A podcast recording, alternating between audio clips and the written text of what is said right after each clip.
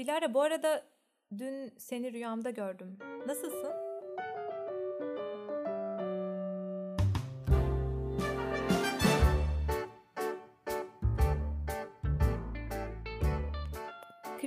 W'nun podcast özel yayınından yeniden yeniden merhabalar. Ben Necla Aydın. Ee, bugün psikanaliz serimizin, çok güzel giden psikanaliz serimizin 3. bölümündeyiz. Çok mütevaziyiz aynı zamanda. Yine yanımda Dilara Zengince var. Şu ana kadar hep Freud üzerinden aslında psikanalizi konuştuk. Ee, ama tabii ki psikanaliz deyince tamam babası Freud olabilir ama bugüne kadar çok fazla psikanalist gelmiş, geçmiş. Ee, onlardan aslında bir tanesi de Jung. Biraz bu bölümde de Jung'dan bahsedebiliriz aslında. Jung kimdir? Nasıl bir psikanalisttir? Freud'dan farklı olarak neler ortaya atmıştır? İsviçreli bir psikanalist. Aynı zamanda Freud'un öğrencisi. Fakat e, böyle bir mektup var hatta sosyal medyada dolanıyor. bir yerden sonra ayrılmışlar. Kendi okulunu kurmuş filan. Analitik psikolojinin kurucusu. Ve e, yine analist. Fakat Freud'dan e, belirli noktalarla çok ciddi e, ayrılıyor diyebilirim. E, bunlardan bir tanesi e, cinsellik bence o kadar ön planda bir şey değil diyor hmm. Jung aslında. E, dinin de şimdi dinin Freud'daki e, kısmını çok anlatmadık. Anlatayım onu da. Freud'a göre din e, süperegonun ortaya çıkardığı bir şeydir. Yani hmm. Darwin e, çalışmalarını çok fazla takip eder. Hatta Darwin'e güven, güveni sonsuzdur yani işte Darwin mesela primatların e, davranışlarını inceler. Freud der ki o dediyse doğrudur yani tabiri caizse. E, ve böyle biraz daha işte ilk insanlarda şu kavram nasıldı? İşte şunu ne yapıyorlardı, bunu ne yapıyorlardı? E, işte şu bulunduktan sonra hangi algı ortaya çıktı vesaire veya tüm insanlarda ortak olarak bulunan inançlar ne, yasaklar ne bunlarla çok fazla ilgilenmiş. Hı. Ve mesela şey der yani neden ensest her inançta yasak? Hı. Mesela bu işte kompleksle ortaya çıkarıyor vesaire. Aslında Freud'un e, kendisi de Yahudi bir aileden geliyor. Evet. E, ama Sonrasında Viyana'nın zaten daha böyle kültürel yapısından etkileniyor. Senin de dediğin gibi üniversite çağında Darwin'den çok fazla etkileniyor. daha böyle e, bilimsel ve pozitifist bir yaklaşımı var. Zaten o zamanki evrim anlayışı da böyle Hristiyanlar çok net yaratılışçı, evrimciler çok net ateist falan gibi böyle biraz daha keskin. Jung biraz daha mistik bir adam. Hı hı. Zaten e, çok böyle bilim camiasında kabul gören bir isim değil Freud kadar. Zaten Freud'un da ne kadar gördüğü tartışmalı. Hı hı. Daha böyle Jung şey bir insandır. E, ihtimallere önem vermeliyiz diyen bir insandır. Yani hani kestirip atmamalıyız. Evet belki doğru olmayabilir. E fakat Göz bunun peşine düşmeliyiz. Hani evet. akıl e, Diyor ki mesela şöyle bir yaklaşım var aslında. Bilince gelene kadar pek çok imgeyle karşı karşıyayız ve bazı imgeler doğru da olabilir. Hani nasıl hmm. Freud mitlere e, bilimsel olmasa da bir anlamı var diyorsa hmm. kendi duygulanımlarına da Jung der ki e, bu bilinçli veya akli bir şey olmayabilir ya da öyle gözükmeyebilir fakat onu o şekilde sezmemizin bir e, sebebi olabilir diye ihtimalleri böyle daha açık bir, daha olumlu bir insan, daha inançlı bir insan diyebilirim o konuda. Evet. E, dine geliyorduk. İşte Freud şunu şöyle şöyle bir teorisi var. Totem ve Tabu kitabında anlattığı. Ee, ilk başta bir aile var. Bu ailede baba var ve e, kardeşler var. Erkek kardeşler babayı bir güç unsuru olarak nefret ediyorlar vesaire. Hı hı. Ve toplaşıp diyorlar ki biz bu babayı öldürelim. Babayı öldürüyorlar. Sonra kendi aralarında hepsi kardeş olduğu için hani kim başa geçecek, kim kimle evlenecek, şudur budur bir düzensizlik ortaya çıkıyor. Hı hı. Ondan sonra bunlar da hani bir şeye girişiyorlar. Biz ne yaptık? Yani işte e, herkeste ensest yasağı olduğu için işte falan filan böyle sorunlar çıkıyor gibi düşünelim. Ve bir sonraki adımda babayı işte babayı biz öldürdük ama şöyle iyiydi, böyleydi, böyle kural koyucuydu. E bir sonraki adımda Ee, işte onu anmak, mezarını ziyaret etmek vesaire. Ve en son artık şeye geliyor. Babanın tanrılığa yavaş yavaş yükselmesi. İşte önce çok tanrılı oluyor sonra oradan Yani dinlerinde buradan doğdu. evet aha, işte tek tanrıya geçiyor. İşte bugün hala tek tanrılı dinler var. Hmm, tabiri caizse buradaki suçluluk psikolojisiyle bir e, öldürdüğünün e, kutsallaşması devreye giriyor ve e, bunu aslında obsesiflerin hezeyanlarından falan çıkarıyor. Yani diyor ki belirli dindar insanların e, şeyleri çok benziyor diyor. Hezeyanları yani algıları ve yanlış düşünceleri birbirine çok benziyor. Belki de dinler böyle düşünen insanların ortaklaştığı bir duygu ola- olmasın gibi bir yaklaşım Anladım. aslında. Ee, yani tamamen bir suçluluk psikolojisi ve insanın işte vicdan azabıyla vicdan doğan azabıyla doğan bir kutsallaştırma ve- kutsallaştırma hı, gibi görüyor. Ee, tabii bu Freud'un yorumu. Jung daha dindar dedik. Daha Babası din- da papaz evet öyle olması lazım. Peki e, bilinç dışı ile ilgili Freud'un söylediklerinden bahsetmiştik. E, Hı hı. Jung'un bilinç dışına nasıl yaklaşan, Jung'un bilinç dışı yaklaşımı nasıl? Onun da şöyle bir kuramı var. E, bilinç dışı ikiye ayrılır. Biri e, kişisel bilinç dışı bu işte Freud'un bahsettiği yaşantılar, çatışmalar Rüyalarda vesaire. karşımıza çıkanlar. Evet. E, bir de kolektif bilinç dışı var. Bu da insanlık tarihinden bu yana hatta biz değil sadece primatların işte önceki belki Neandertallerin Hmm. vesaire tecrübelerinin e, aktarımı yani bir şekilde zihinsel olarak bir tecrübe aktarımı var ortada. Ve- Birikimsel bir bilinçten bahsediyor evet. aslında. Mesela şöyle bir örnek verelim. Ee, psikiyatrik bozukluklarda mesela şey çoktur. Örümcek fobisi, yılan fobisi. Hiç yılan görmeyen bir insan nasıl yılandan korkabilir? Jung bu soruyu soruyor aslında.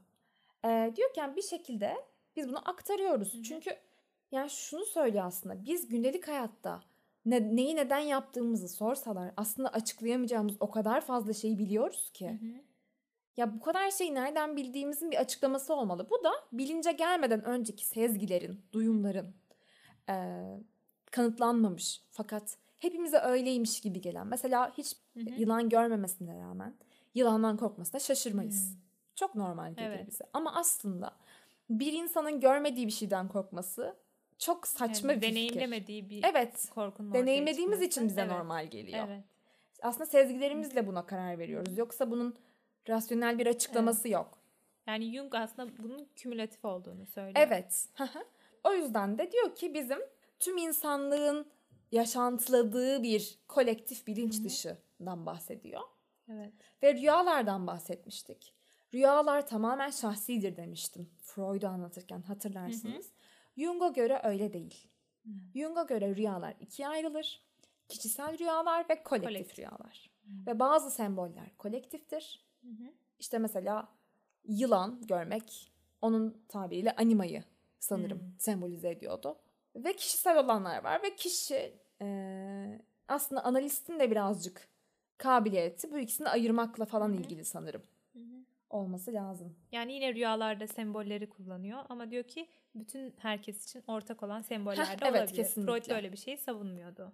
E ve Jung eee, bunun yine mitler, masallar üzerinden aktarıldığını ve herkesin zihninde belirli arketipler olduğunu söylüyor. Arketip dediğimiz şey de mesela e, işte bir anne, mesela anaç bir anne veya bir baba veya bir büyücü veya işte bir cadı. Hani böyle kafamızda belirli imajlar var diyor. Hani herkes bir şekilde aşina, çocuklar bile belki ama ya böyle oturup da neden biz bir cadı deyince aklımıza bu figürler geliyor? Çok da iyi bilmediğimiz belirli Peri, melek, cadı. zihinsel ögeler var. Aynen. Evet, aynen Kardeş. öyle. Hı hı. Ee, bu arketiplere de örnek verecek olursak, mesela şöyle. Kolektif bilinç şuna benzer. Tüm memeliler belirli anatomik benzerliklere sahiptir. Hı hı. Ama belirli farklı özellikleri de vardır. Hı hı. O ortak alanı kolektif bilinç dışı olarak kabul edecek olursak, biz kişisel bilinç dışımızla farklı Hmm, insanlar, düşünceler üretebiliyoruz anladım. gibi bir şey. Hı hı. Ee, belirli arketipler var. İşte e, benlik arketipi anima, animus bunları anlatacağım birazdan. Gölge arketipi. Tabiri caizse bir e, bütünlük var ve diyelim ki Necla cömert bir kız. Hı hı. O bütünlüğün cömert kısmını öne çıkarmış. O zaman gölgede cimrilik var. Hmm. Ya Yani o bütünü beraber evet. olduğunu ama yin yang gibi. kal- Evet. dediğim gibi zaten Hı hı. Jung mistik öğretilere çok açık bir Evet. insan. Gö- kişi neyse gölgesinde tam zıttı vardır. İyi bir insansa tam hani böyle bilmek istemediğimiz, kendimizi iyi hissettiğimiz yanlarımızla nasıl yaşıyorsak arkaya da en karanlık yanlarımızın olduğunu söyler. Ve e, gölgeyi keşfetmenin birey olma sürecinde çok önemli bir noktada olduğunu söyler ve işte analistler yavaş yavaş muhtemelen buna yardımcı ol- olacak yöntemleri var. Çok dediğim gibi hakim olduğum bir nokta değil. İçindeki kötülüğü de görme. Aslında yani Evet. e, Freud'un mesela derin arzularımızı keşfetmenin nasıl bize iyi geleceğini söylüyorsa bunda da aynı şekilde gölgemizdeki karakterimizde Evet. yani gölgemizdeki kötülüğe aşina olmamız. Evet. Mesela Freud'unki biraz daha sanki şeydi. Hastalık terapisi gibi. Hmm, Burada biraz daha bireyleşme vurgusu var. anladım. Hani birey olmak bir erek, bir amaç gibi bir tavrı var Jung'un yani. Anima ve animus'tan bahsedelim. Bunların ne oldu? Şimdi şöyle. Bir akıl var. Logos. Eril bir yan. Hı hı. Bir de eros var. Bu da işte aşk. Dişil. Dişil yanımız. Hı hı. Duygu. İşte Bilinç. aşk olarak geçiyor da antik Yunan. İnsanda, insanlarda bu ikisinin birleşimi. Bilinçte bunlardan ne diyeyim? Mülhem mi denir? Anima bir erkeğin dişil yanı aslında. Yani bir erkek nasıl sen erkek adamsın, erkekler ağlamaz diyerek nasıl aslında erkeğe erkekliği empoze ediyorsak. Animada onun bastırdığı dişil yanı. Yani erkek aslında logos Evet. ama bastırdığı dişil yanında anima olarak bilinç Evet, bilinç dışına kendini- itiyor. evet Aynen öyle. kendini gösteriyor. Bilinç düzeyinde logosa sahip erkekler ve bilinç dışındaki duygulanımlar anima. olarak yani. İsmi bu. Hı hı. Kadında da bilinç düzeyinde erosa sahip, daha duygularıyla barışık, Hı hı. daha sezgisel, daha hisleriyle, Hı hı. hisleri bilincinde gibi. Onun da daha akli yanı bilinç dışından geliyor. O da animus. Hı hı. Kadının eril yanı. Bastırılan, bilinç dışında olan eril yan. Mesela şey demişti Didem Hanım. Bir erkek bilinç dışında duygulanır, hissettiği duyguyu düşünceye Hı hı. dönüştürür. O yüzden hep böyle mesela kötü bir şey hissetse bile hani dışa vurur ve Hı hı. çevreye atar. Onu düşünceyle şey yapar mesela kişiselleştirmekten çıkar. Kadında tam tersi. Bilinç dışında logos var, animus dediğimiz. Onunla bilince, duyguya yönlenir. Mesela benim hakkımda mı konuşuyorlar düşüncesi kadında kaygıya sebep olabilir. Erkekte kaygı diyelim uyandı. Demek ki benim hakkımda konuşuyorlar Anladım. gibi ters bir süreçten bahseder Jung. Tabii bu onun görüşü. Mesela şunu söylüyor aslında Jung. Bunlar hep bir denge ve bütünlük halinde olduğu için bir erkek dişiliğini çok fazla bastırırsa yani animasıyla yüzleşmezse işte sürekli erkek adam ağlamaz şu bu gibi çok maço ve eril bir insan olarak e, bir karakter sahibi olursa bu insanın bastırdığı animası belirli e, semptomlara yol açar ve bazı işte o yüzden çok kadınlığı bastırılmış erkeklerin çok dişil özelliklere de sahip olabileceğinden bahseder. Mesela çok eril bir erkeğin, erkekler ağlamaz şekline yetiştirilen bir erkeğin çok kırılgan olması gibi düşünebiliriz bunu. Kadınlarda dediğim gibi tam tersi. Zihinden sürekli bir e, bilinç dışından animus, animus daha böyle akıl demiştim. Daha bir olmadı işte daha yargılayıcı olan kişi bilinç dışında, Hı hı. duygular daha bilinçte. Yani aslında hep zıtlıkların bir Zıtlıklar, arada evet. var olacağını vurguluyor. İşte bu animusla da kadınların e, bir iletişim kurmasının bireyleşmeye Hmm. katkı sağladığını söyler. Bu arada kamusal alanda hepimiz eril bir karaktere sahibiz. Kadınlar da animuslarıyla Hmm. e, ortaya çıkıyor. Erkekler zaten bilinçli tavırları, el- Logos. logos üzerinden demiştim. Kadınların İşte böyle bir çatışmaya girebiliyor kadınlar. Çünkü kamusal alanda herkes logos üzerinden diyalog kuruyorlar fakat işte kadınlarda biraz daha böyle bir çal- çalkantılı durum olduğundan bahseder Jung. Bu konuda şeyde Boğaz içinde yine dinleyenler olacaktır diye çok kısa söylemek istiyorum. Mehmet İnan Hoca'nın sinema ve mitoloji dersine girmiştim. Çılgın Kalabalıktan Uzak diye bir filmden bahsetmişti hoca. İzlemiştik beraber. Sonra anima ve animus üzerinden tahlillerini yaptırmıştı bize. Ee, oradaki üç kişi üzerinden şey anlatmıştı. Üç tane erkek karakteri vardı. Ee, bir tane işte e, bir ergen bir çocuk gibi bir çocuk var. Hepsi aynı kadının çevresinde dolanıyor. İşte o kadın erkek ilişkilerinden anima ve animus kavramlarını anlatmıştı. Ee, mesela işte bir tanesi çok ergence, çok duygusal, çok dürtüsel davranırken bir tane adam da çok gururlu, kibirli, işte böyle sürekli kontrol etmeye çalışıyor. İşte açık vermemeye çalışıyor. Duygularıyla e, süper egosu arasında sürekli bir çatışma yapıyor ve çok stresli. Böyle gülerken bile bir tam gülemiyor falan gibi böyle bir kontrol altında. E, bunun ego olduğunu söylemişti hoca.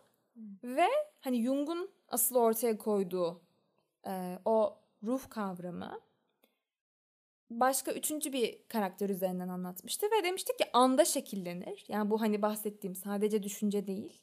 Hani tabiri caizse bir erkeğin hem duyumlarını hani o anki hani o işte anda ne oluyorsa hani öncesini veya sonrasını düşünmek, kaygı, pişmanlık ve zihnin hani e, nasıl diyeyim gitgellerine kapılmadan e, anda olan insanın Jung için ideal olan insan olduğunu söylemişti. Bunu tasavvufta da e, tasavvufun e, hedeflediği insan hani e, dem bu demdir diye anlatıldı, anlatılan insan olduğunu da hani söylemişti. Öyle bir Anda bağlantı kalma kur- gibi. kurmuştu. Evet anda kalma. Aslında Stoa oluş. felsefesinde de tam olarak öyle yani. Aynen öyle. O yüzden hani eee, biraz böyle dediğim gibi bağlantılı kurmak çok fazla mümkün. Ama mesela ben konuşurken bilimden uzaklaştığımı da hissediyorum bir yandan Evet. falan. Böyle garip Yani. bir adam Hı yok hı. yani. Yani Freud'a çok fazla eleştiri gelmiş. Ama dediğin gibi Jung'dan konuşurken tamamen hani e, tıptan biraz daha uzaklaştık Evet, evet, aslında. hı Bir adım daha gittik. Aynen öyle. Ee, eminim Jung'a da çok fazla eleştiri gelmiştir. Zaten dediğin gibi hani e, şu an bu dönemde Jungian yaklaşımla Evet. e, terapi çok yapılmıyor dedi. Yani şu an nasıl geri döneceğiz hiç bilmiyorum. Tıbba nasıl geri döneceğiz burada? Bu arada aklıma şimdi geldi. Mesela arketipler demiştik ya. Analistleri de bir tane psikiyatrist diyor ki wounded healer yani yaralı şifacı diye bir arketip var. Ve analistler de genelde daha travmatik, daha daha böyle duygusal, daha incinen insanların aslında hem öğrenerek, baş ederek hem de baş etme yöntemlerini başkalarına da uygulayarak hani yaralı şifacı yani kendi şifasını başkalarına da dağıtarak bir e, böyle bir arketipin karşılığı olduğunu söyler ve gerçekten de psikiyatride e, özellikle psikiyatrik hastalığı olan kişi sayısı çok fazladır. Yani aslında e, Freud'un mesela çok fazla çocukluktaki gelişim evreleri üzerine durduğunu biliyoruz ve aslında e, Freud'un da kolay bir çocukluğu yok. Freud'un Evet. da e, babası annesinden 20 yaş büyük, e, babasından olan bir abisi annesinden daha büyük. E, Freud daha 3 yaşındayken galiba babası iflas ediyor, ailesi dağılıyor. Yani aslında çocukluğun üzerinde çok duruyor ama Freud'un kendisinin de kolay bir çocukluğu yok. Dediğin gibi aslında psikanalistlere özel bir arketip oluşturulması da mantıklı olmuş olabilir. Şeyi var mesela işte çok oral dönemden bahsetmiştik sigara kullanımı filan. İşte Freud'a diyorlar ki sen de çok pipo içiyorsun hani o zaman oral bir durum mu var falan.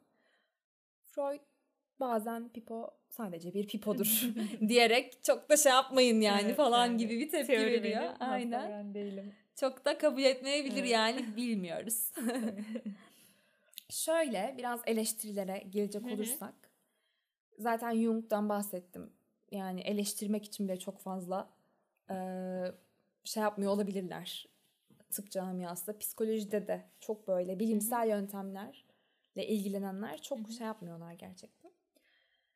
Ee, Freud için de şöyle bir şey var. Bu Karl Popper'ın ortaya koyduğu bir e, yaklaşım. Ya bilim felsefesinde hani Karl Popper'ın ortaya koyduğu bir yaklaşım.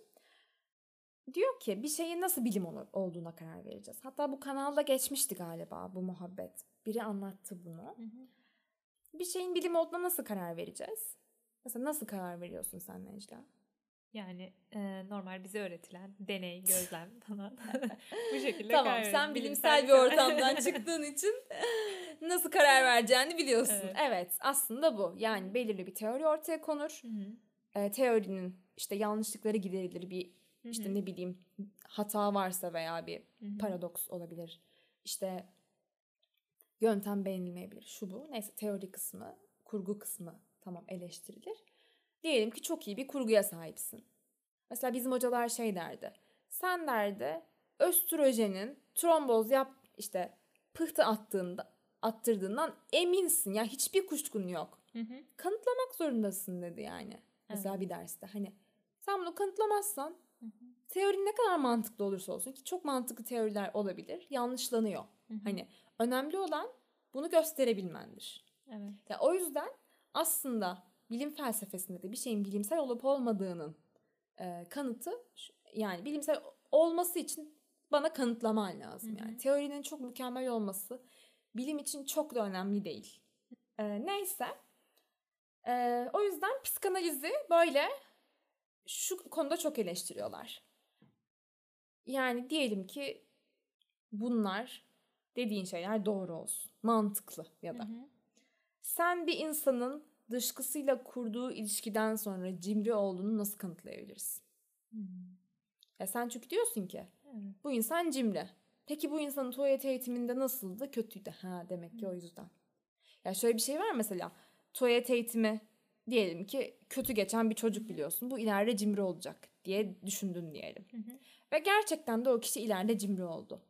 Bu ikisinin bağlantılı olduğunu nasıl kanıtlayabilirsin? Evet. Yani aslında aynı e, şekilde artmış iki şey gösterdiğinde ikisi Hı-hı. arasındaki korelasyonu göstermediğin sürece bunların e, neden sonuç ilişkisiyle oluştuğunu söyleyemezsin normal e, evet. e, bilimsel bir teoride. Çok zor yani. Hı-hı. Hani tüm insanın parametrelerini silip Hı-hı. dışkı ve cimrilik arasında bir bağ kurmak çok kolay değil. Evet. Fizikçi e, Wolfgang diye bir adam şey diyor. Psikanaliz doğru değildir. Psikanaliz yanlış bile değildir. Hı. Hani o bile değil yani. Şeydir, Aynen. Evet. Yani yanlışlanabilirliği bile yoktur üzerinden. Hmm. Ya bir de şey var mesela. Diyelim ki bir semptomdan bahset. Yani bir baş ağrısı mesela bir semptomdur. Tamam diyelim ki senin bir yerdeki baş ağrını biz şey, ben diyorum ki Necla bu senin babandan nefret ettiğin için ağrıyor. Aa gerçekten de babamdan nefret ediyorum dersen Haklı çıkmış Haklı olacaksın. çıkmış oluyorum. Ay yok ben babamdan nefret etmiyorum dedim. İşte o zaman da neden inkar ediyorsun? Aslında bu bir savunma mekanizması olabilir. Olabilir mi? Zaten yani, Yine sen haklı çıktın. Ben evet. haklı çıkmış oluyorum evet. aslında. Evet yani. Yani hani evet, yanlış olabilen bir teori evet. değil. Galiba. Ha bir de şey var. Hı. Hani çok kısa söyleyeyim. Mesela hani bütün gelişim evreleri anne ve baba üzerinden e, annesi babası olmayan çocuklar var. Bunlar büyüyorlar. Hmm. E, onlarınki nasıl olacak diye eleştiriler de var. Bir de bahsetmiştim zaten bir önceki bölümde. Aklıma gelen. Hani böyle çok aristokrat ailelere hitap ettiği psikanalizin. Hmm, evet. Gibi hani o daha bir şey bir eleştiri. Bilimsellikten ziyade.